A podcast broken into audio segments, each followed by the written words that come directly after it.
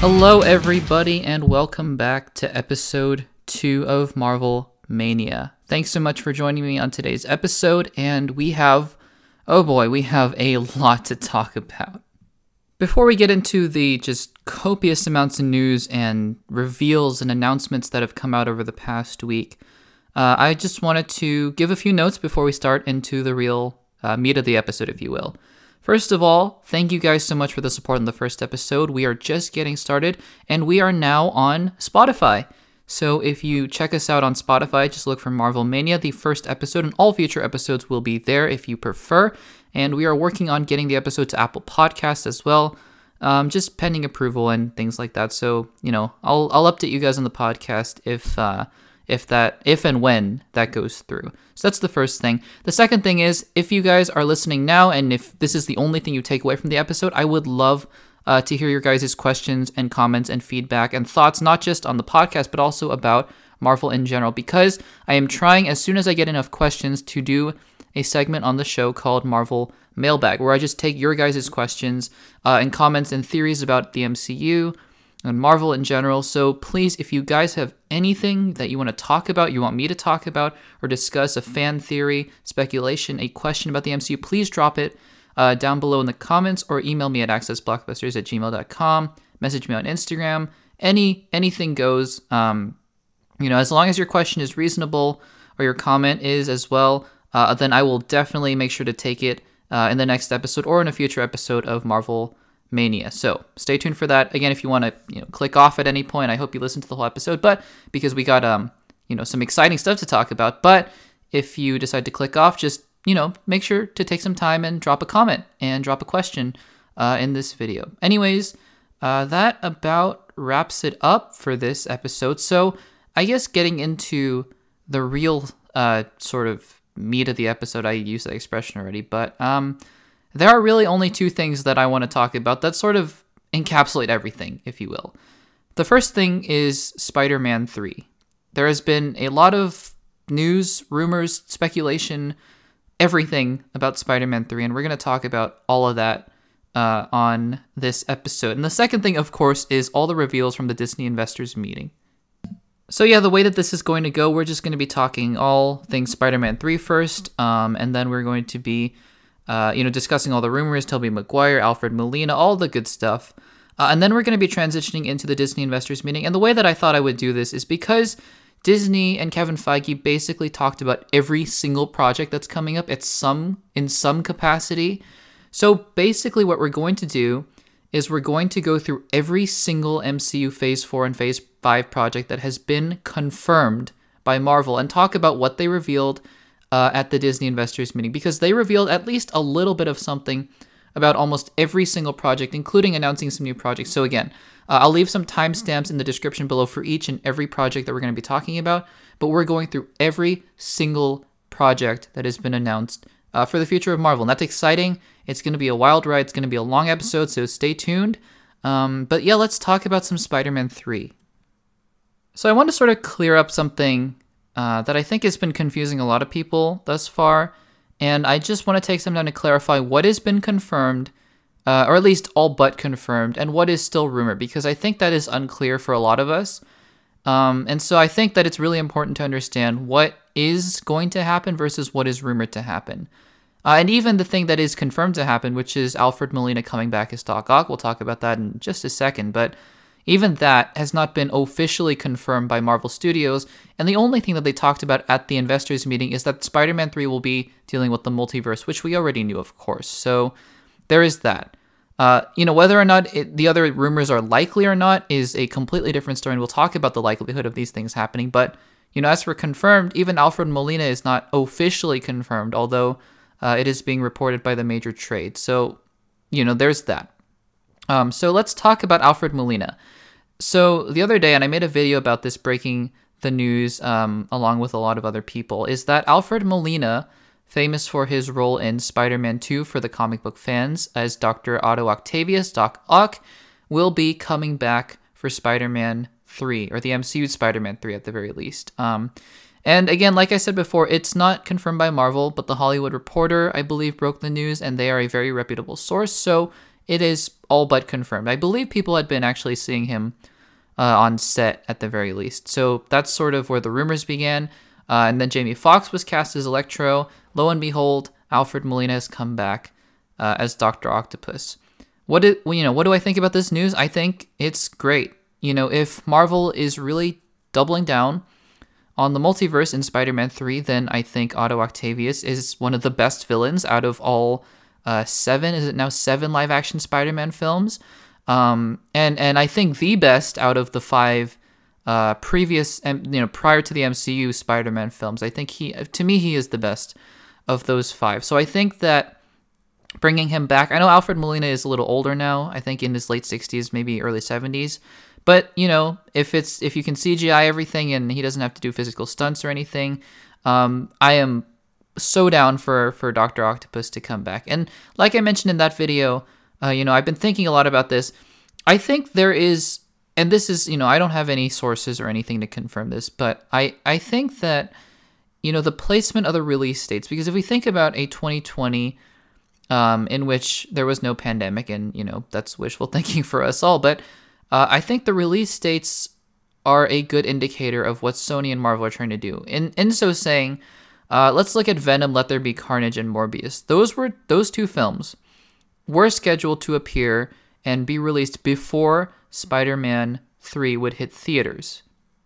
I think that is very intentional because, as you can see now, they are still both slated to come out before Spider Man 3.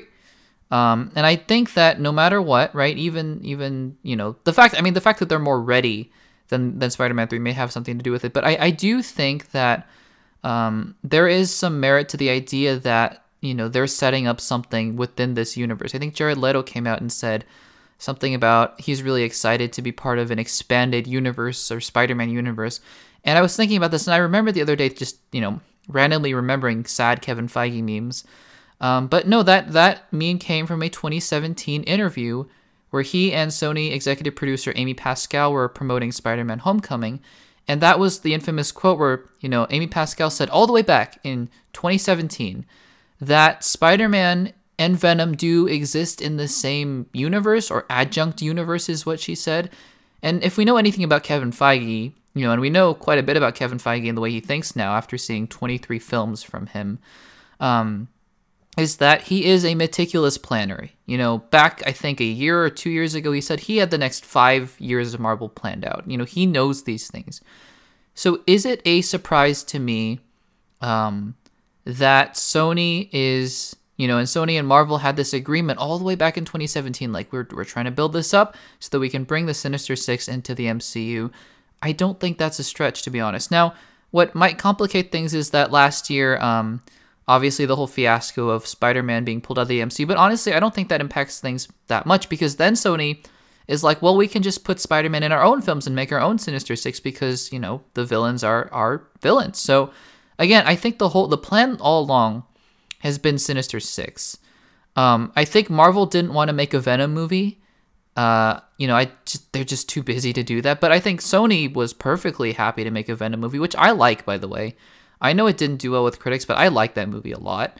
Um, and I, I do enjoy Tom Hardy's portrayal as, as Venom. And I thought the Morbius trailer looks amazing, by the way.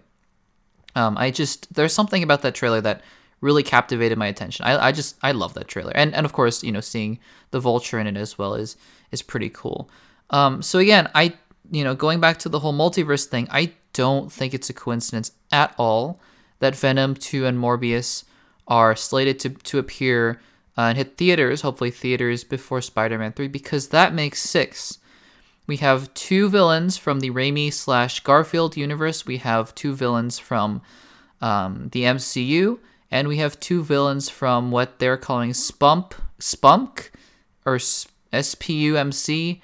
Um, you know, the Spider-Man universe of Marvel characters. It's it's a really dumb name for you know what they're going for, but uh, at any rate, um, you know, you, you would you would think after seeing MCU and DCEU and whatever they they went with that's PUMC. Okay, you know, um, but but at any rate, you know, I, I just think there is some merit to that idea because, like I said, you have Vulture, you have Mysterio. I do not think Mysterio is dead. I think they left it ambiguous at the time, Maybe they, they had a plan at the time, maybe they didn't, but you know, I, I think that he he's very much alive somewhere. Um, I don't know how he, he's gonna factor in to all of this, but you know he will. So Vulture Mysterio makes two. You have now confirmed Jamie Foxx, Electro and Alfred Molina Doc Ock, and you have Venom or even Carnage if you if you want to make Venom an anti-hero. Maybe Venom teams up with Spider-Man.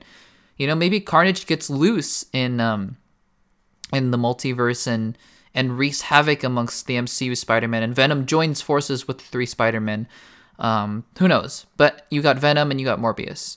So, you know, again, I, I just think it's very clear that we're getting a Sinister Six of sorts. You know, these villains are coming back, exploring the multiverse and all that. And Kevin Feige, again, he didn't say much about Spider-Man 3 at the investors presentation, which which surprised me a little bit, but you know, maybe I should have expected it seeing that it's a Sony property. But he did say that they are going to deal with the multiverse. And I mean, we knew that, but that explicit confirmation is a really interesting, uh, I guess, confirmation from Kevin Feige. So that's the confirmed stuff. Now, don't take the fact that I said Morbi- uh, Morbius and Venom are coming in, and even Vulture and Mysterio. Oh, we don't know that. All we know for sure right now is that Electro and Doc Ock are going to be in the film. So then let's talk about rumors because people seem to be saying that Tobey Maguire, Andrew Garfield, Kirsten Dunst, and Emma Stone are going to appear in the movie, as well as a fifth character that we'll talk about in just a second, uh, the man with no fear. Um, let's get one thing out of the way. This, this is not confirmed by by any reputable source. Now, I know Collider had been reporting that Tobey Maguire and and uh, no, I believe it was Andrew Garfield and uh, Kirsten Dunst, interestingly enough, were, were set to reprise, reprise their roles. Uh, and Tobey Maguire is working on a deal. Um, but again, Hollywood Reporter, Variety, Deadline, those are the, the real sources that we should be looking at um, because those are the real reputable sources, and they have been they have not been reporting this at all. So all those headlines that you saw of Tobey Maguire is reportedly returning are all stemming from one article um, that really, I mean, it could be true. So we'll, we'll get we'll get to that in just a sec. It could be true, but again, is not confirmed to be true. But yeah, let's talk about that because while it is not confirmed, right? It is not confirmed that these characters are coming back to the MCU.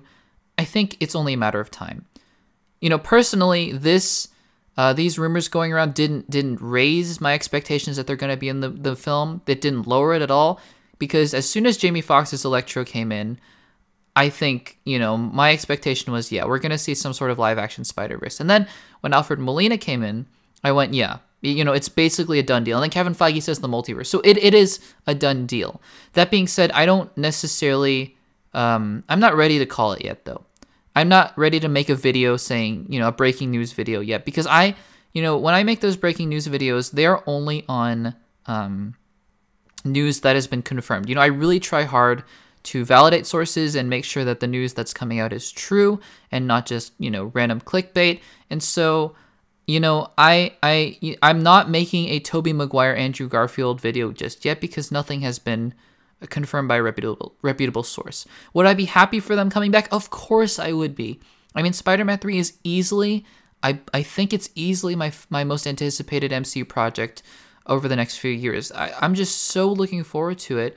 Um, and the fact that we might be getting, you know, the Spider-Man, which both of those, you know, actors, Maguire and Garfield, had things I loved about them, things I didn't like about them.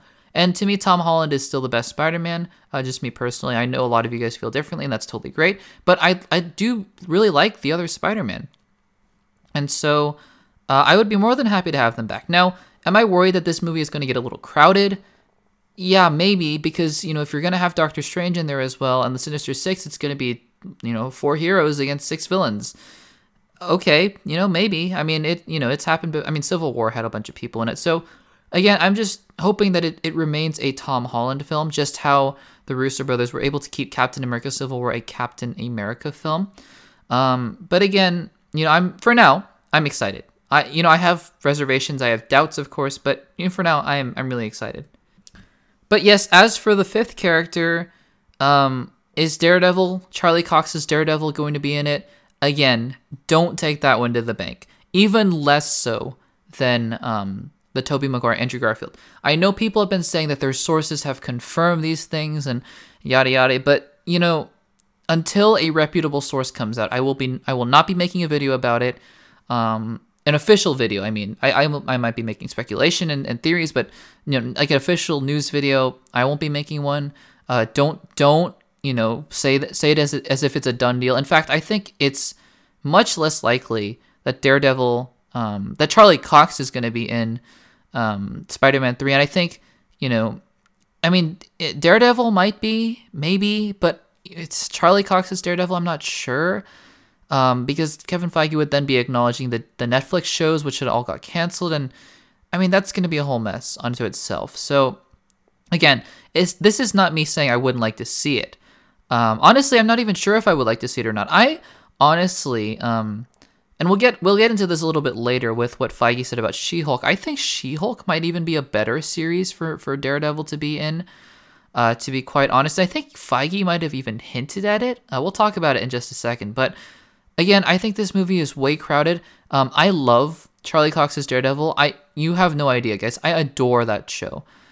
What that show did for Daredevil, you know, is what um, let's just, you know, let's just say the MCU did for Spider-Man, for example. It it just revitalized my love for a character, um, and it made me just see them in a whole different different way, in a different light. You know, they were able to just shed a different light on the character uh, and give them dimensions, as I'm sure they're going to be able to do with WandaVision, Falcon, and the Winter Soldier, uh, and all those things. So, you know, does this mean that Charlie Cox's Daredevil isn't going to be in the sh- in the movie? Uh, I don't know that. Does it even mean that Daredevil is going to be in the sh- in the show? I keep wanting to say show in the movie. Um, I don't know that either. I'm just saying that these reports are, in, you know, by no way, shape, or form are they uh, confirmed. Now, again, just to kind of tie things together, um, do I think that there are there is a potential risk to uh, doing a, a multiverse event film with a Spider-Man film? I, I think there is some you know potential huge risk because the things that I loved about the previous two Spider-Man films were the interpersonal relationships between the characters Peter and MJ, uh, Peter and Ned, you know Peter and Tony Stark, Peter and Mysterio. Uh, I think that's what John Watts did really well, and that's what he will do well in a uh, certain, you know, mystery Marvel project that we'll talk about later. Um, but I I hope he's able to bring that to this third Spider-Man film. I really do because it is getting crowded. You know, let's not kid ourselves. This is a crowded film, but um, if anyone can pull it off, it's Feige, it's Watts, it's Holland and Co. And again, I would put. I don't know if I would bet anything um, on on there being announcements this week. It is the week before Christmas week. I I would though I would suspect that we're gonna get an announcement um, this week that that Tobey Maguire and Andrew Garfield have signed on to be in Spider-Man three. I just I feel like it you know it's it's just too high of a possibility you know, um, because I I just think that given the multiverse implications, you have to bring the guys back, right? You know, it has to be a thing. Um, so again, this week I would expect an announcement, and I'll make a video probably about that when that comes out. If not this week, we'll have to wait probably into the new year because of the Christmas sort of news break that goes on. Uh, but we'll have to wait and see. So Spider-Man Three, it it was my most anticipated project of, of Phase Four and Phase Five. It still is, and you know my excitement may have even just gone up. And uh, you know nothing much else happened this past week, right? Except for a you know an investors meeting, a shareholders meeting. But I mean, they're just shareholders, right? No, okay, I'm just kidding. Yeah, that I mean that event was crazy. Uh, first of all, if you um if you didn't watch the the entire presentation because you have uh, things to do, I mean to be you know to be fair, I I was gonna just watch the content part or or at least even just you know keep up with the live blog. I started watching it, and honestly, it was just so interesting what they were talking about. I kind of got swept up in it and watched the whole, you know, the whole uh, Pixar and and Star Wars thing, and it was crazy. You know, the amount of things that they announced, and I, I you know, I, I, guess we'll talk about each thing individually, but I just want to say overall, uh, quickly, quickly going to Black Widow before we officially talk about it here, um, is that yeah, they're committing to the theatrical window uh, for Black Widow, and I think you know we'll talk about that in just a second. But I think that that these movies deserve to be seen on the big screen. Um, we're seeing a huge fallout with Warner Brothers and HBO Max. I'm not backtracking on what I said last episode. I think economically, somewhere you know, there was a, a good reason for Warner Brothers to put at least a few of their movies on HBO Max and, and theaters, not their entire 2021 slate. I think James Gunn and um, Denis Villeneuve have good reason to be very upset because their films aren't even coming out for a year, you know. Uh, and and the fact that Warner Brothers didn't tell them, you know, that's a completely different thing. Uh, I have no doubt that Kevin Feige, Alan Horn, Bob Iger would have told uh, Cate Shortland and Scarlett Johansson um, if if Black Widow was going to, to Disney Plus, and I'm sure they would have gotten their their go ahead, of course, with that. Um, but again, I think that that Disney is still committing to theaters. I think that you know this this pandemic has really uh, changed the landscape, but I also think that there is a possibility for it to rebound as well. We'll have to see about that, you know, as as we go along. But um, I think overall, what Disney was able to do at this investors meeting was put the emphasis on streaming, because what I was worried about is Disney just ditching the theaters altogether for streaming. But what it looked like doing eh, they were doing was was saying, you know, no, we're gonna we're gonna focus on streaming, but but we're not, you know, we're committing to uh, the the theaters as well. Uh, you know what I what I would equate it to. I don't know if you guys um, follow tech at all. Um, for you know Apple for instance, and, and by the way, when I was watching the presentation, I got huge Apple vibes from from what they were doing. Um, it was very much like the Apple events and and all that sort of stuff. But it, it's not like Apple is saying, "Hey guys, so we understand that the iPhone is dying." So we're just going to make only iPads now, and we're just going to make you call people through your iPad. It's not like they're doing that. You know, it's like them saying, hey guys, so we're going to put a bunch of focus on the iPad, but we're still going to make quality iPhones. Uh, I don't know if that analogy works or not, if you guys understand, but that's sort of the vibe that I got. It's like, hey, we're not, you know, we're not um, ditching theaters altogether, uh, but we are going to put our emphasis on streaming because that's what we feel is important. Um, but we are also going to put movies in theaters because we can make money there, and we believe that you know in the cinematic experience, and I think that's awesome. Again, I was worried. I was really worried they weren't able, they weren't going to be able to strike that um, balance between the two. But it turns out that they did, and I was I was very happy overall with almost everything that they announced um, in this um, in this panel. We'll, we'll talk about you know specific things here and there. So how this is going to work? This is going to take up the rest of the episode. It's going to be a lot. Um, I believe I believe I counted there were 21 projects in Phase Four and Phase Five confirmed, um, which is by the way that's that's insane. 21 projects or so, maybe 22. I, am not even sure. Um, we're gonna go through each one one by one, and we're gonna talk about specifically what changed after this Disney investors meeting, what they announced, a trailer. Um, you know, any new news, excitement levels, and if nothing happened, we'll just kind of skim over it. But you know, that's sort of uh, uh, what we're where we're at. So without further ado, and, and by the way, I'm I'm not gonna go in announcement order because it looked like Kevin Feige was jumping all over the place. He went from WandaVision, then went to Doctor Strange, and then went back to Falcon and Winter Soldier. It was like he was going all over the place. Um, I'm gonna go in in alleged release order because some things don't have release dates and things like that. I'm just gonna kind of roughly try to ballpark it, um, and and we'll go from there. So let's start out with WandaVision.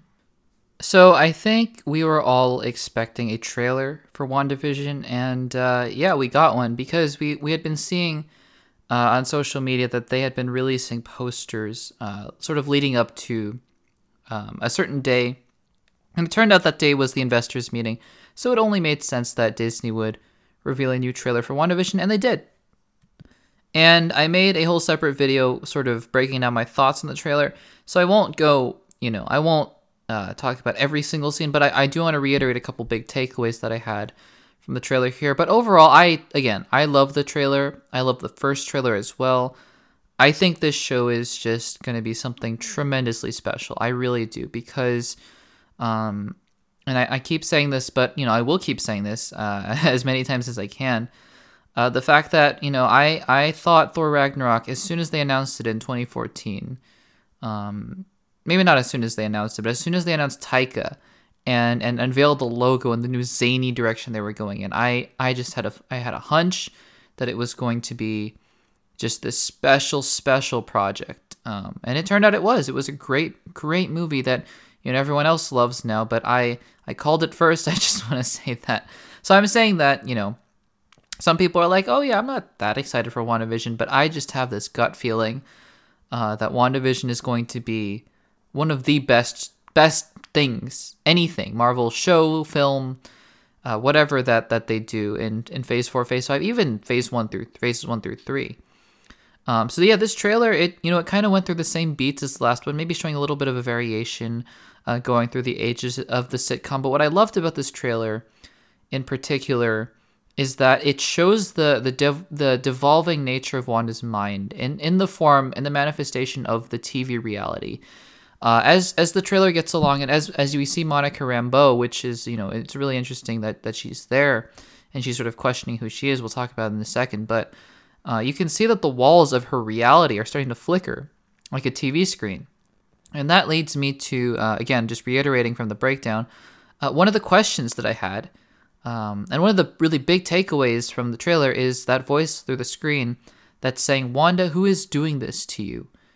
Um, and that's really interesting because if Wanda was, you know, having a mental breakdown of her own, which she still might be, and maybe that voice is, doesn't know that and is just you know, thinking, "Oh, somebody's doing this to you, Wanda." That that could be the case, you know. Um, but again, I think that the wording is really interesting because it insinuates that this is being done to Wanda. This is not, you know, if we're gonna take this at face value, which Marvel, you, you can never really trust their trailers, to be honest. But um, yeah, take it, at, you know, taking it at face value. Somebody is apparently doing something to Wanda. Uh, and and that's sort of confirming what we thought about Agatha Harkness and um, maybe even Mephisto uh, being in the show. But it's it's just a really interesting idea that maybe Wanda didn't lock herself in this reality, and maybe somebody else did. You know, we don't we don't know that. Uh, going back quickly to the Monica Rambeau thing, I think that in itself is really interesting. I was talking with a friend. Um, I, I have this theory about that. I think I think basically she is a sword agent. It makes sense because she knew Nick Fury, uh, obviously from Captain Marvel, and so it would make sense that after seeing Skrulls, she would want to join Sword and you know be part of the organization. And so I would suspect that maybe Monica Rambeau uh, is sent to sort of check on Wanda. Maybe there was a disturbance and Wanda goes silent or something, and you know I I don't know. Uh, and so Monica goes and, and, and checks on Wanda and gets sucked into a reality. You know, whether it, was not Wanda made it or Agatha made it, uh, who knows. Um, but she gets sucked in and she sort of gets lost and she doesn't really remember who she is. And so my, my suspicion is that she gets lost in there and that's sort of what incites Sword to go in and investigate. And that's why they that's when they begin to realize what's going on. Uh, it's it's really not at first to get Wanda out of that reality. It's more rather to get Monica out. And of course, we see we saw in the first trailer that she gets kind of kicked out of that reality, right? Um, and yeah, I think that is, um, you know, sort of where she gets her powers from. I I don't know that or anything, but I do suspect we see that shot in the first trailer of her lying on the ground. I suspect that the whole arc is something like she goes in, gets lost, uh, Sword tries to pull her out. Wanda sort of realizes what's going on, kicks her out of the reality. She gets her powers, and then you know the chaos ensues. Not sure if that's you know you'll let me let me know in the comments down below um uh, what you guys think of that that theory. But anyways, you know that's just something I've been thinking about. Um, but like I mentioned in the video, the second thing that I was um, kind of pondering about is uh, Vision. Because at the end of the trailer, Vision says something like, then let's fight for it when Wanda says this is our home. So again, this is Wanda acknowledging that she accepts this place to be her home. This is where she believes uh, she belongs now. Um, and and whoever has done this to her, or, or whether or not it's herself, she has made it so convincing for herself that she she literally does not want to leave. It looks like, and Vision says, "Let's fight for it." And so, you know, given the imagery of the Mind Stone at the end, this makes me wonder: um, Is Vision? I think it's clear that Vision is a manifestation of somebody's imagination. Uh, whether or not that's Wanda's or not remains to be seen, but Vision does not seem like a positive force in this series. I really do think that whether or not he's being, you know, mind controlled by Agatha Harkness or Mephisto, whether or not he's just a manifestation of Wanda's, you know, fantasies, I don't know. Um, but again, I just think that he, him saying that is really trying to force her to stay in the reality when in reality, you know, she should be leaving because obviously this reality is not good for her. Um, so those were, you know, just I, I, think I think those were really the two biggest things takeaways that I had from the trailer. Three, if you were, you know, counting the Monica Rambeau as a separate uh, sort of aside. But overall, again, I am beyond excited for this show. Uh, we're to see later with release dates that we're to be getting Marvel content week after week after week. And that's just so exciting to me, um, especially after Mandalorian, you know. Um, uh, Mandalorian ending uh, this week. Uh, that's you know season two's been great, but but we get to you know we get to see we don't have to wait another year for another Disney Plus Marvel Star Wars show. We we get to wait two weeks, and then we're just gonna keep getting it. Um, so that's really exciting. So yeah, that those are my quick thoughts on on WandaVision. And uh, yeah, now we move on to Falcon and the Winter Soldier, which has been confirmed to come next in the timeline. So we got we actually got a trailer for this, and again, count me surprised. I honestly uh, Marvel, the Marvel panel was last, right? And um, you know, we, I mean, they showed a lot of little sizzles and things like that, but we didn't get to see a lot of those. They were, you know, mostly just for the investors. Um, and so when when the Marvel panel happened, I was like, yeah, okay, so we're gonna see a WandaVision trailer, and you know, they might they might reveal some things to investors and and all that, but we're probably not gonna get to see it. And lo and behold, we got you know three other trailers in a sizzle reel.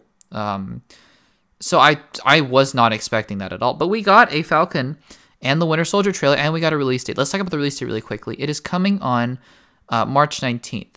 And I believe WandaVision is six episodes, so I believe that it will end two weeks before um, the Falcon and the Winter Soldier, which makes sense because, um, or maybe three weeks before, because uh, just like just like with between Mandalorian and WandaVision, Mandalorian's to end this week on the 18th, uh, Soul is going to come out on the 25th. Then I believe it's two weeks off, and then we got WandaVision. So I think they're following that same model. You know, not every single week, um, but pretty close to it. And if if if it is six episodes indeed, then it's going to lead up, I think, right to Black Widow um, in early May, maybe a week in between. So again, going back to the idea that we're going to be getting Marvel content for, you know, I think the idea, I, I think the idea is really that we are going to be getting Marvel content almost every week of the year. And you know, I think that's just something that Disney Plus can afford us, you know, can afford to do now. Uh, can can give Marvel the opportunity to do, and I I just love that. Honestly, I love that. People talk about fatigue. Maybe in a year we'll be sick of it, and Disney Plus will have to roll back the shows. Uh, you know, I don't know, but um, I mean, we're not sick of Netflix continuing to roll out shows over and over again. And these are different shows. They're not like 20 seasons of WandaVision, for example.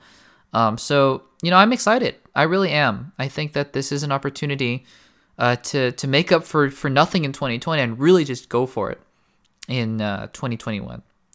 So, anyways, let's talk a little bit about the uh, Falcon and the Winter Soldier trailer, which I loved. I I said in in one of the breakdown videos that. Um, I can't decide which one of the three main trailers was my favorite because I watch each one of them again, and every time I watch them, that particular trailer becomes my favorite, whether or not it's Loki, uh, Falcon and the Winter Soldier, um, or WandaVision. That You know, whatever I'm watching at the time becomes my favorite trailer. It's just insane how good they are. Uh, this trailer shows us actually quite a bit in in just a couple minutes. Um, and I think the idea of Falcon wrestling with the idea of who gets to hold the shield, and even America at large, even the world at large, of who gets to hold the shield after Steve Rogers steps down is a really fascinating question. It is a question that we, in a world where if you know Captain America did actually exist, um, that would be a question that we would have to to wrestle with. Who is going to be Captain America? Um, and and and we see that Falcon, you know, he's gonna have to grapple with that against U.S. Agent, against the Flag Smashers, um, against Baron Zemo, um, and and I think that's that's a really really interesting thing. Now, I said in my breakdown for the Falcon Winter Soldier that uh, these these people wearing the masks are a group of um, a group of people that are working for Flag Smasher, who's a, a comic book villain. He's an anarchist, basically. Uh, it, it, turns out that they're probably uh, just sort of retconning it to be a group of people called Flag Smashers, anarchists, basically, uh, which is fine. You know, I, I, I, I don't have a preference either way, but I just wanted to point that out. Um, that I, I probably made a mistake on that. So uh, there's that. We do, and then also we do get to see uh, some shots of Zemo as well, uh, or maybe just a, one quick shot of Zemo standing in front of a Sokovia memorial, which is really interesting. But yeah, the trailer. I mean, trailer doesn't give away much plot wise. It you know it's just quick actiony shots. We get we do get to see Sam and, and Bucky on a boat. I guess they're talking, and then on a plane. Uh, those are really the big settings there, and, and, and a fight on a truck. Um, but again, what I what I really loved about this trailer was the cinematic feel. Uh, they've been talking about this for a while. Anthony Mackie has that you know this has a cinematic feel, and um, you can really tell. You know, you can really tell this. This is a uh, this is a show that could easily be put onto the big screen. It, it is just beautifully shot. I, I have to say, one of the things that I wasn't expecting to see in a Falcon and Winter Soldier trailer is just how gorgeously shot this is. And I guess I should have expected that honestly because you know it, it looks great. Um, but yeah, I get you know the real the real uh, sort of uh, what's the expression? I don't know what the expression I'm looking for is, but um, the big moment at the end, right? Falcon flying through the canyon was was spectacular. You know that is film quality action, and um, I was just breath. You know, I, I my my breath was taken away. Honestly, after seeing this trailer, you know, Falcon and the Winter Soldier, I was excited for because I thought, oh yeah, you know, a sort of spy thriller, espionage, Winter Soldier, political thriller would be a really interesting way to go. Um, but I just hadn't really seen anything to get me excited for it, and so I was like, okay, you know, fine. Uh, but seeing this trailer, this has probably become one of my most anticipated projects for the MCU going forward. So, you know, that is the goal of every trailer and uh, because that is the goal of every trailer, it did its job beautifully. So that was, uh, yeah, that was Falcon and the Winter Soldier. And so after these two TV shows, we are going to be getting um, Black Widow. Now, the thing with Black Widow is that they sort of they kind of um, brushed it aside and, and didn't really make a big deal out of it. But yes, it does appear that it's going to be in theaters. Um, what do I think about this move? I think that this is a good move for now. Honestly, with the vaccine and with the state of the world, who knows where we're going to be at in May of 2021.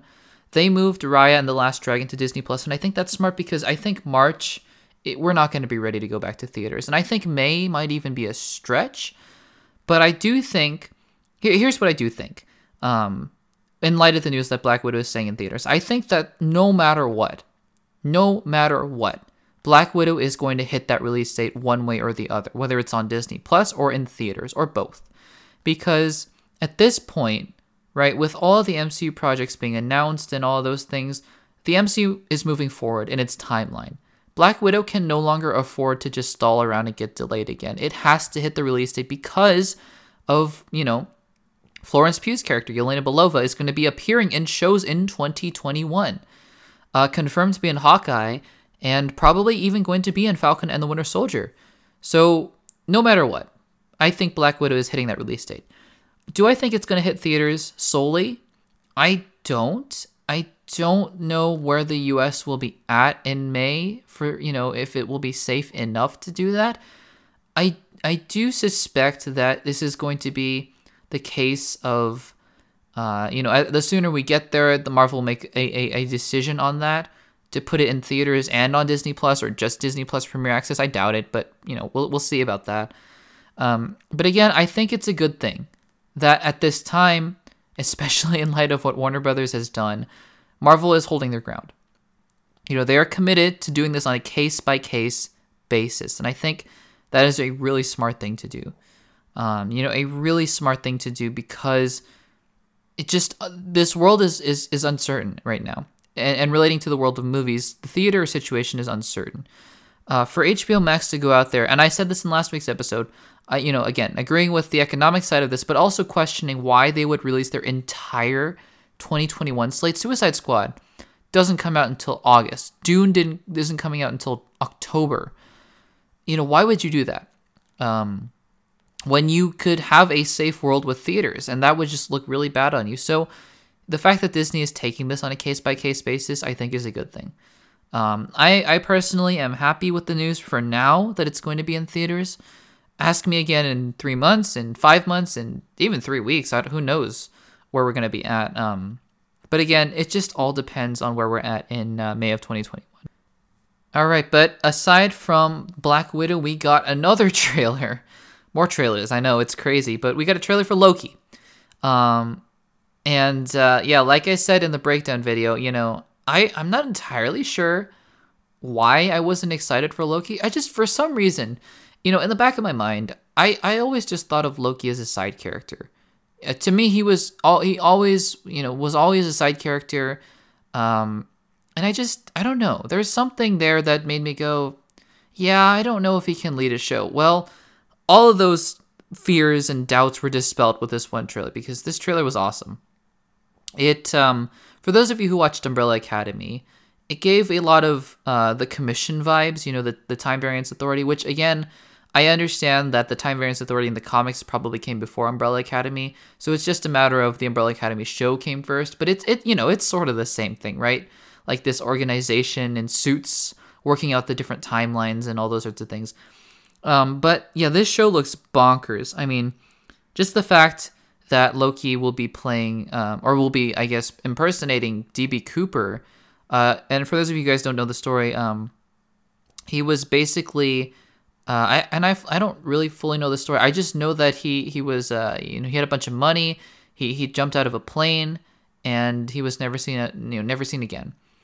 Um, and uh, they found a few few uh, bills in the the Columbius, uh, the, the Columbius, the, the Columbus River. Um, and so, yeah, I just I really think that this is a rich and interesting way to take Loki, like different conspiracy theories. Hopefully, they don't go too far with them, obviously, but just you know different conspiracies where Loki could have jumped in in time. Uh, just just seeing the realization of that, and again, like Falcon and the Winter Soldier, this trailer was shot like a movie. You know, this this show I, I should I should say uh, looks like it was shot like a movie. Um, it has it you know it it has uh, just gorgeous cinematography. Like I think a moon was exploding at one point.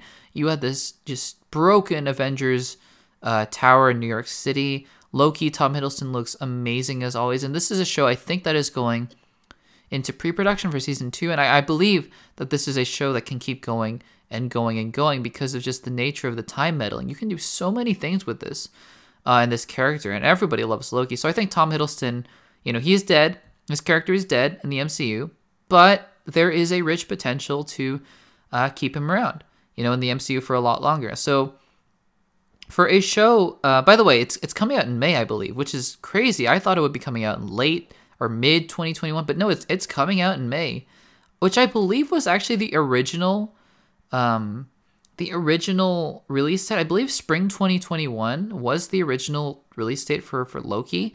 So I think everything actually did keep its its original release date except for Falcon and the Winter Soldier, um, which got pushed uh, from August, I guess fall 2020. Um, but you know, still, and, and at, any, at, at any rate, uh, yeah, this this trailer just looked phenomenal. I love Tom Hiddleston in the role. I think he's going to do a great job with Loki. So solid trailer, no more than solid trailer, amazing trailer that more than raised my excitement for the new Loki show.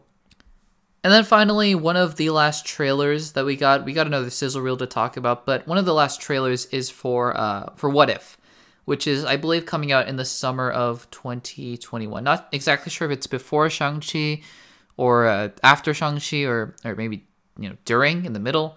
Uh, not entirely sure. But uh, yeah, we got a trailer for it, and honestly, you know, this is probably the most underwhelming trailer because it's probably one of the projects I'm not looking forward to the most. Um, not because I don't think it looks good; I think it looks great, honestly. Um, but you know, you know me. I am a, if you know me at least uh, from watching the channel, uh, I, I, am a big uh, story enthusiast. I, I believe that story and, and villains, of course, but you know, story and villains. Uh, story is very important which is why I love the MCU so much and just their way of interconnecting all the different stories together. Uh, and so, you know, What If is a fun conceptual show that I think will do well as a little side uh, palate cleanser. And I think it works well as a palate cleanser because if we just keep getting these hard hitting MCU shows every single year, uh, week week after week after week, you know, it's it's gonna become too much. I think. So I think this is a good sort of palate cleanser where you can watch it for fun if you don't have to watch it if you don't want to follow the canon. Um, but it's you know 10 episodes long, which is great.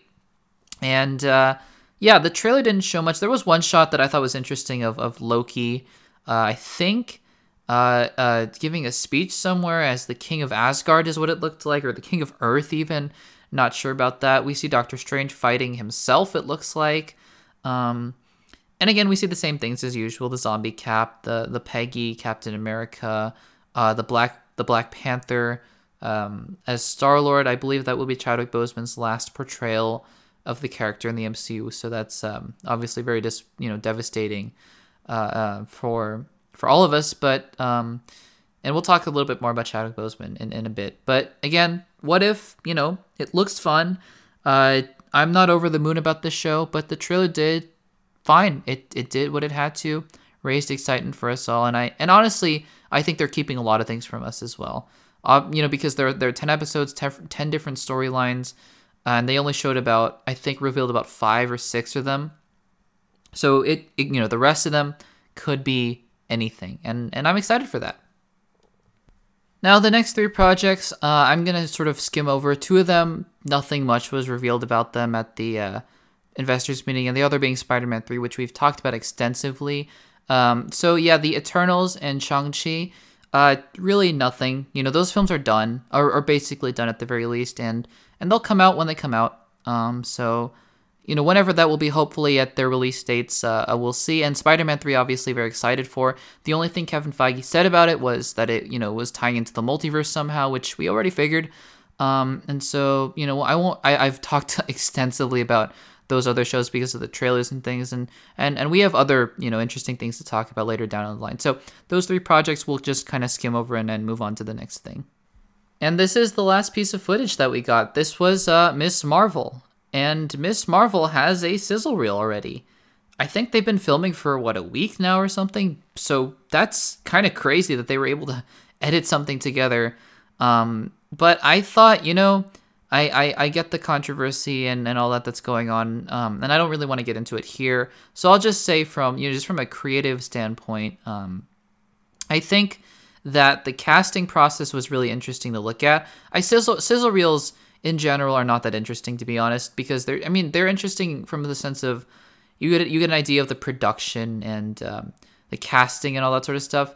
Usually not that interesting, but in this case, I did find it very interesting how they were able to cast their Miss Marvel uh, through Zoom basically, which is um, very 2020.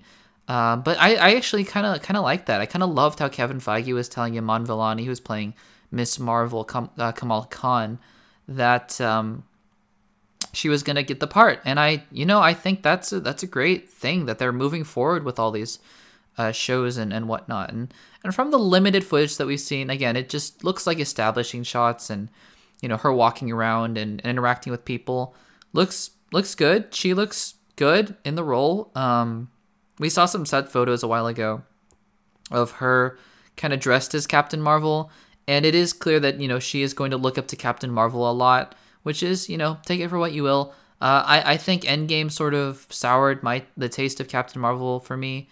I you know it just just didn't work in Endgame, but I I hope that's an Endgame thing because after rewatching Captain Marvel the movie, I genuinely did like Brie Larson in that movie. So uh, here's hoping that Captain Marvel 2 will be able to. We'll, we'll talk about Captain Marvel 2 in, in a bit. But anyways, yeah, Miss Marvel. Uh, you know, it looks good. It, it looks it looks good, and surprisingly, it, it does have a fall 2021 release date. You know when when Marvel announced their original slate of shows that included Loki, Hawkeye, Black uh, not Black Widow, WandaVision and and all that. And then they released uh, or announced three new shows, uh, She-Hulk, Miss Marvel, and Moon Knight. I expected those to be all in Phase Five or so.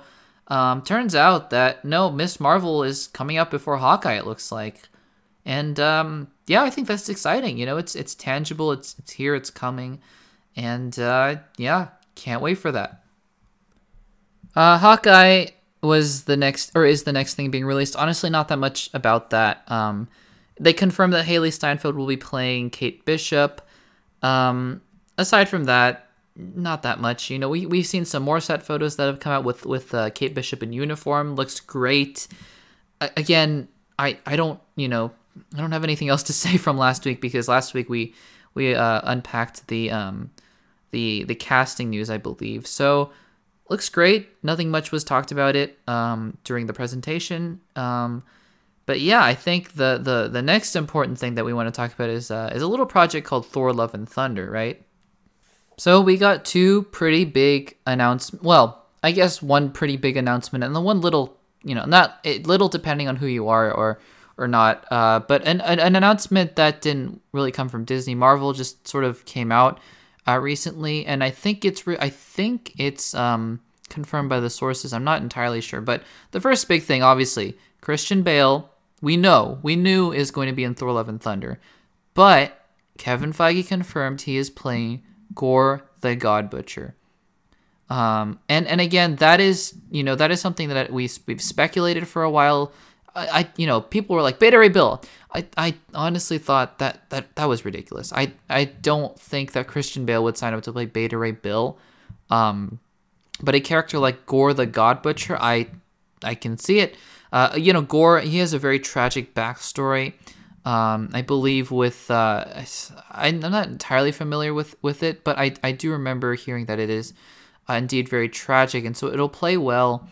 Um, hopefully with with the sort of tragic, you know, tragedy comedy duality. I think of of Thor: Love and Thunder because again, Jane will have cancer. It's you know it's a very tragic, serious thing, uh, and she'll also be a superhero. So I, I'd like to see how Taika kind of balances those things because he does it very well, uh, better than anybody. You know, in, in Jojo Rabbit, if you haven't seen the film, uh, he that scene I, I won't give it away. The scene with with uh, you you know this scene, the scene. Um, it, it is devastating amidst a hilarious comedy. So, uh, yeah, I'm I'm looking very much forward to this. And then the second piece of news is very small, but I th- I think you know interesting, in that uh, Jaimie Alexander I think is returning uh, to play Sif.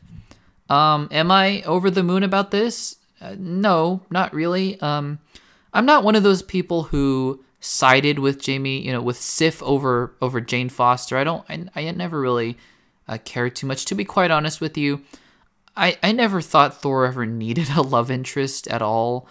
Um, it, this is gonna be Love and Thunder. You know, take that for what you will. But um, yeah, I don't. I don't know.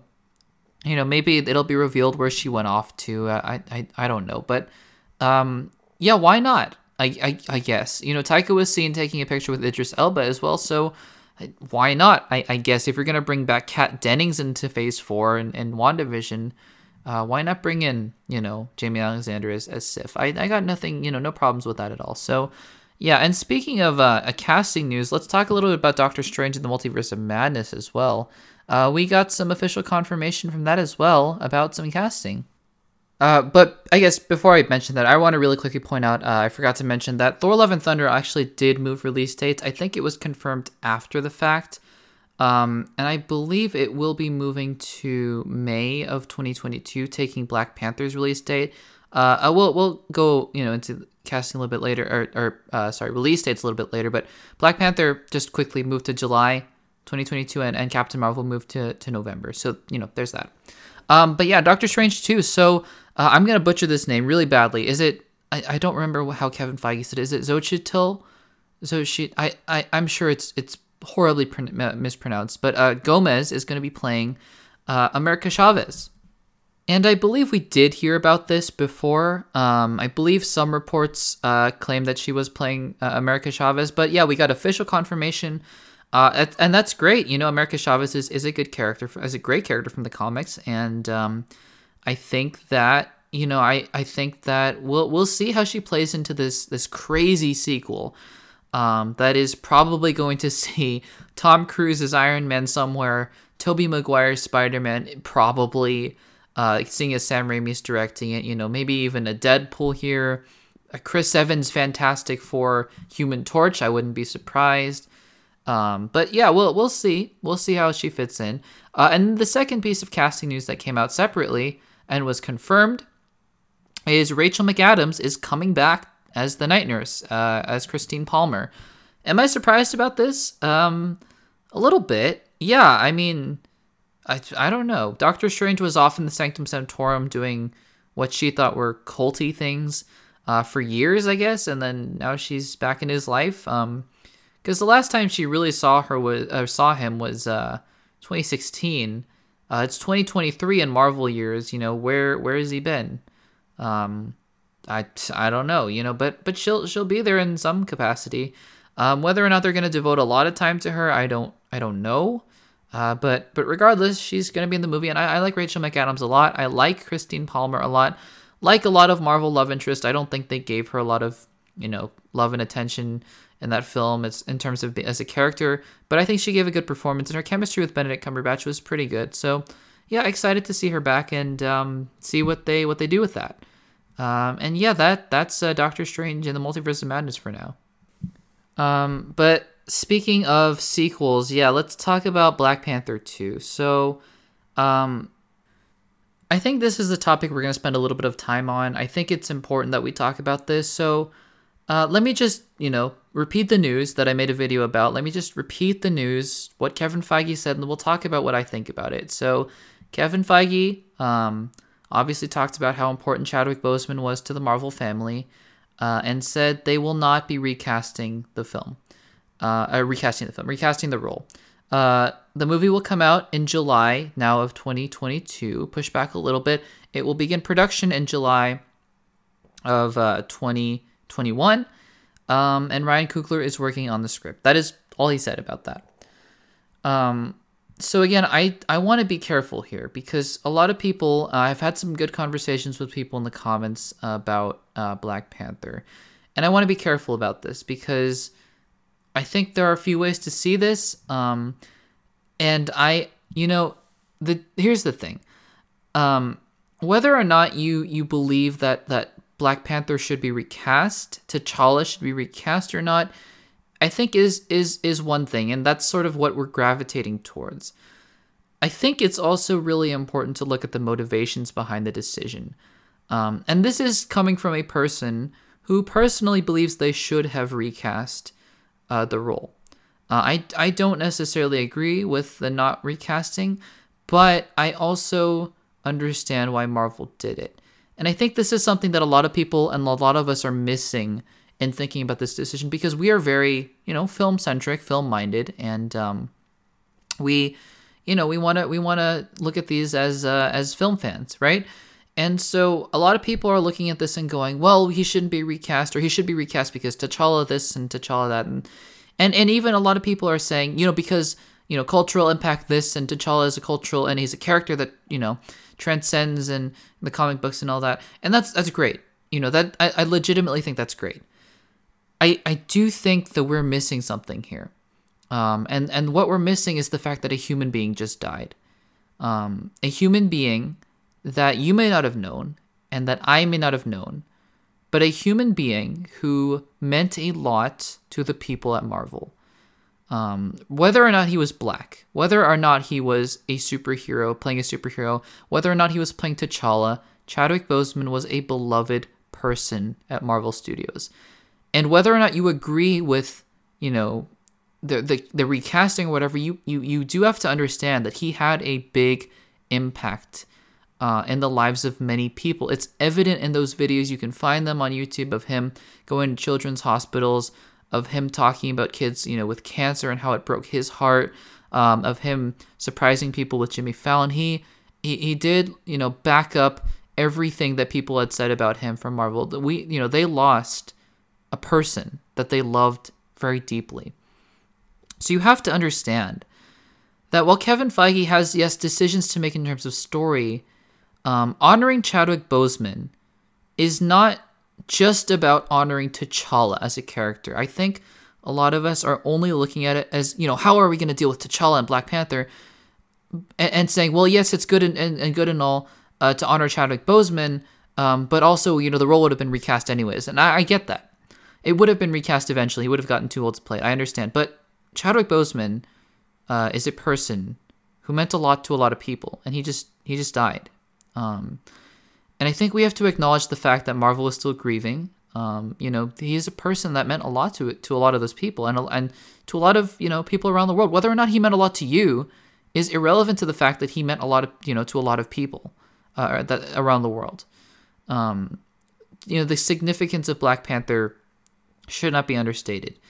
Um, and so I think in not recasting, which I disagree with, and you may disagree with, and, and if you you know if you want to respectfully disagree, leave your thoughts in the comments down below. I'm not looking to have fights about this in the comments. Um, please don't, please don't be argumentative in the comments, guys, because look, at the end of the day, um, like I said, a person has died who uh, was just so beloved by so many people. Let's let's not you know, have fights over his name or the name of, of his the character that he so beautifully played um, and and all of that you know and you can disagree with certain things and you can agree let's just you know if you want to leave your opinions in the comments that's totally cool. Um, but let's not you know sort of sort of get into to dis- disputes over this sort of thing. Um, but going back to the the decision itself i may not agree with it but i understand and i wholeheartedly believe that kevin feige made that decision out of love and respect for chadwick boseman. That i cannot argue with you know i can argue with the fact that uh you know i would have preferred a recast and once the movie comes out and whether or not it works in our opinion and in our eyes, that'll be a different discussion like we talked about. You know, and it's it's a very similar thing with Leia. Um, I disagreed with the idea of using CGI. I think a recast in that scenario would have been good as well, although I was a little bit more hesitant about that. Um, but again, if you got someone really accomplished to play Leia, I, I would have been totally fine with that, you know? Um, and so, but but but then you know J.J. Abrams came out and said you know we're gonna we're gonna try to honor Carrie Fisher's legacy and and I said okay, you know it's coming from J.J. Abrams loved Carrie Fisher, just as I'm sure Ryan Coogler who who by the way probably was one of the people to make this decision. It is his movie, um, creatively. Um, he loves Chadwick Boseman, you know, and um, so so they made those decisions and and the Rise of Skywalker came out and yeah it didn't work you know, the CGI it, it didn't work, and that's okay. I mean, I mean, it's it's you know we can talk about um, structurally and, and movies and things how it didn't work, but at the end of the day, it it just it just didn't work. So if Black Panther two comes out and it doesn't work with Shuri or whoever they're gonna go with, that's okay. Um, I mean, you know, you may not like the movie, and that's that's your right to do so. I don't necessarily love the Rise of Skywalker, but um, this decision is not being made out of an intent to kill a franchise that I've seen. Um, respectfully, you know, uh, it's it's not out of intent to to to disrespect anybody. It's it's really for Chadwick Boseman, just you know, irrespective of the fact that he's he's African American or played T'Challa, Chadwick Boseman, as a person, um, just passed away, and I think that Marvel wants to respect that. So, you know, those are just my two cents on on the matter. Um, again, I, I think they should have recast, but I'm not going to question Marvel until I see the film, and and that's that's all there is to it. Um, so again, feel free to leave your thoughts in the comments down below, but but again, make sure um, to to be respectful as always. Um, mo- you know, most of you guys, almost all of you guys, are, are always awesome in the comments, so I have no doubt that that it will be the same here. Um, so, anyways, let's move on to the next sequel, which is Captain Marvel 2. And again, the only thing that they really talked about, Ms. Marvel was appearing. Um, you know, great. Yeah, that's uh, that's about all I have to say about that. Nia DaCosta is working on the script, and um, yeah, you know, that's about it for that film.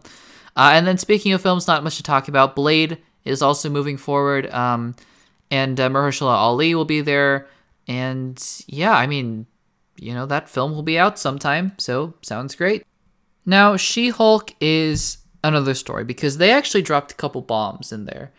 Um, first of all, uh, you know, for all the people who are like, Tatiana, Tatiana Maslany is denying that she is She Hulk, which she did, uh, bizarrely. Well, yeah, she was just um, doing her due diligence, I guess, for Marvel. She knew she was going to be in a show with Mark Ruffalo, so you know, can't can't spoil that, right? Can't be the one spoiling with Ruffalo. Because yes, Mark Ruffalo is returning as Hulk. Big surprise. I mean, who didn't see that one coming, right? But here's the bigger news uh, Tim Roth is returning as Abomination. So, um, yeah, that's that's a pretty big deal because as we've seen in the past few years, Marvel has been picking and choosing little parts of uh, of the Incredible Hulk to sort of bring into the MCU. You know, Thunderbolt Ross has become a big part of the MCU thus far. And uh, Abomination, look, I, I didn't I didn't love him in The Incredible Hulk. That being said, I'm sure Tim Roth is a talented actor, and under the direction of um, whoever it's going to be for Shield, I, I, forget at the moment who it is, but um, I, I believe that you know it's going to turn out fine. I, and and of course the CGI better be better. It's, it's been 12 years.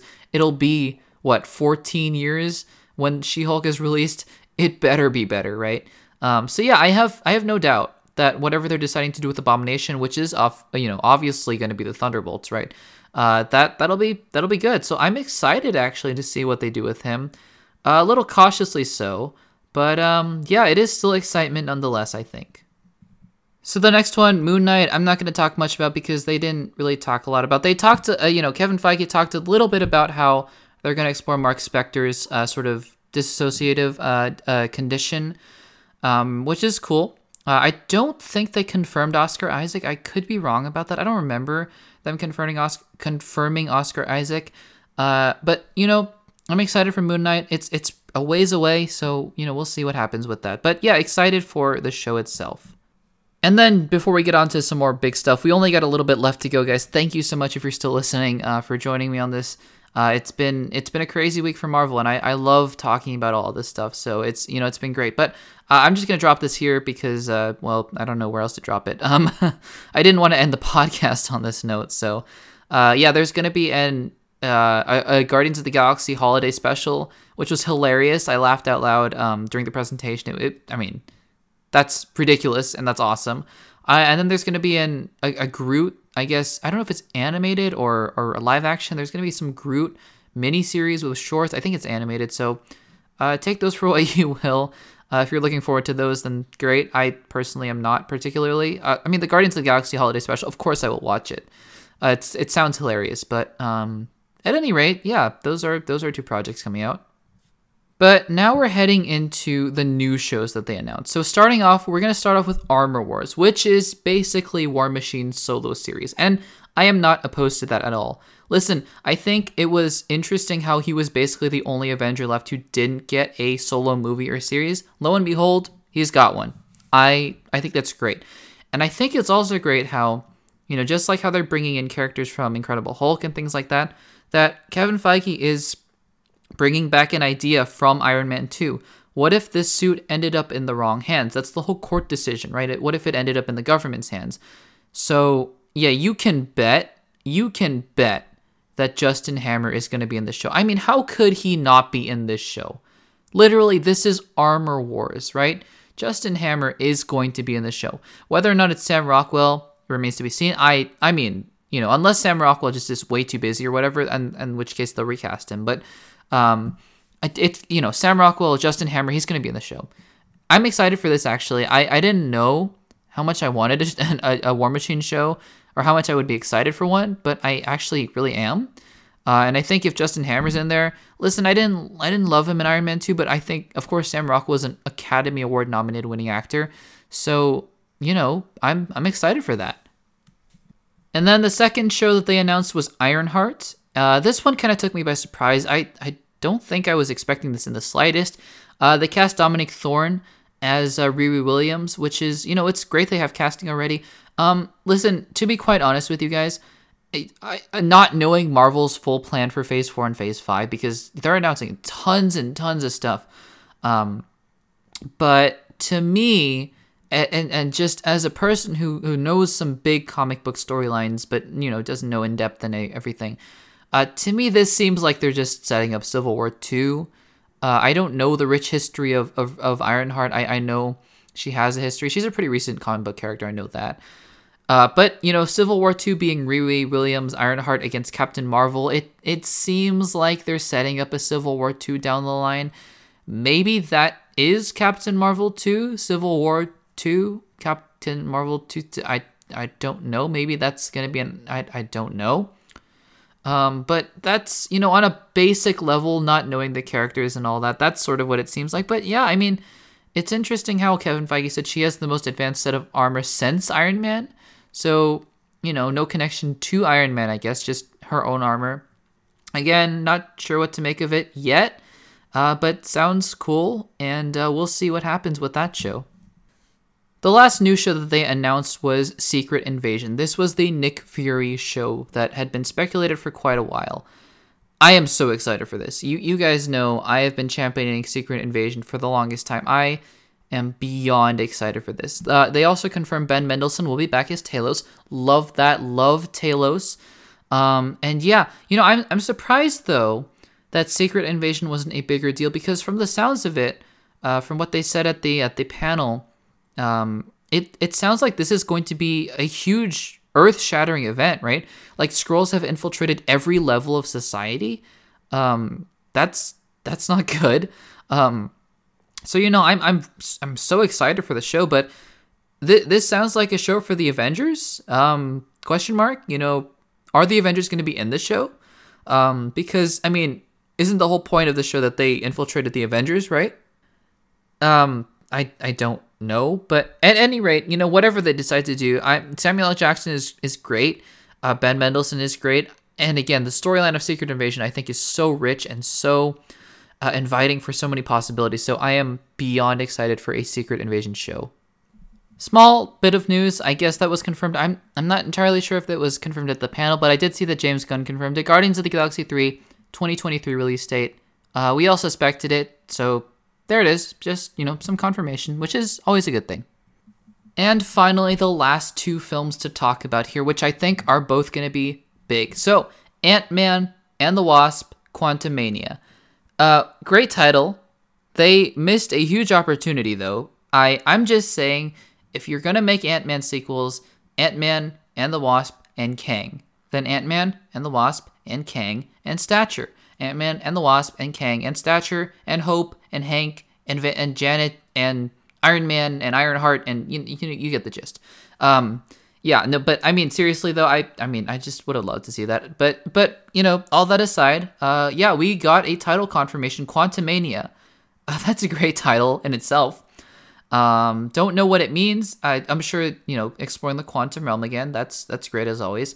Uh, and we got a couple casting confirmations. First of all, Jonathan Majors is playing Kang the Conqueror. That is exciting, exciting news. Um, and that ties in directly into the next, the final project, which we'll talk about uh, in just a second. But yeah, Jonathan Majors playing Kang. Listen, this movie is going to be nuts. This movie is going to be absolutely nuts. I have no doubt that it's going to include a certain first family. I, I just I feel like it's going to happen, especially with the announcement that came after. I'm teasing it, but you you guys don't know what it is.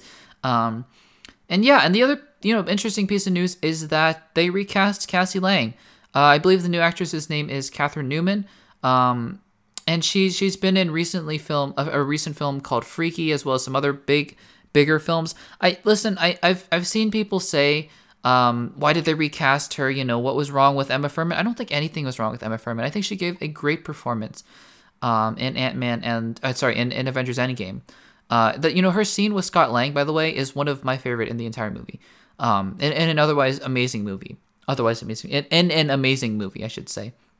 I just think that uh, they they wanted they wanted a bigger name profile. Like you get a Hailee Steinfeld, for example uh, you know, for for Young Avengers, right? I think Young Avengers is clearly where they're going, and stature is, is was always going to be a huge part of that. So I just think it's it's an attempt to get a bigger name. That that's all I think it is. I don't think it has anything to do with with how she looks or or acting. Well, it might have to do with acting ability. Just just comfortability with being in bigger budget films, uh, you know, larger contracts, all that sort of stuff. I again, I don't think it has anything to do with Emma Fuhrmann. I think she did a great job. Um, I just I just think they wanted a particular vision for the future of Young Avengers. So, uh, yeah, Ant Man and the Wasp, Quantumania. It sounds exciting, but you guys you guys all know what the last announcement was. We are getting a Fantastic Four movie. Thank you, Kevin Feige. I had said before, um, you know, the the panel started a couple days before. I was I was texting a friend and, and we were talking about what what wild predictions do we think is going to happen uh, at the panel, and one of them, by the way, two of them, I got two of them right. I said Hayden is going to be announced as coming back in Obi Wan, um, and I said Fantastic Four is going to be announced. Lo and behold, I missed a couple other things. I thought for sure we were going to get Tobey and Andrew uh, a casting confirmation for Spider-Man Three. Just ignored that.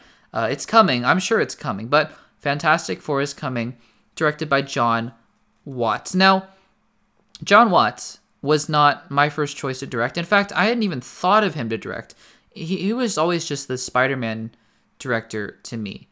Um, but turns out, you know, I thought about it some more, and he is, you know, with if it weren't Peyton Reed, uh, Jon Watts is a great choice. He legitimately is a great choice.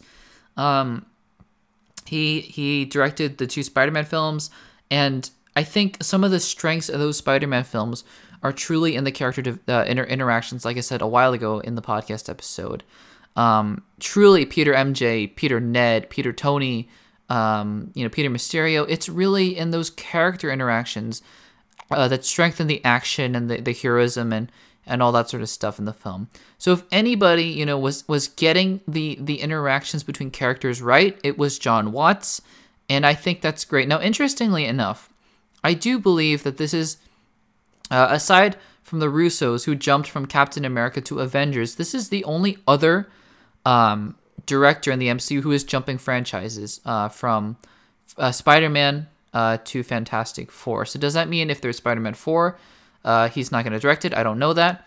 Uh, it probably that's probably what it do, what it does mean. Um, at at any rate, though, um, it's still you know it's still it's still it's super exciting. Um, no John Krasinski, no Emily Blunt yet.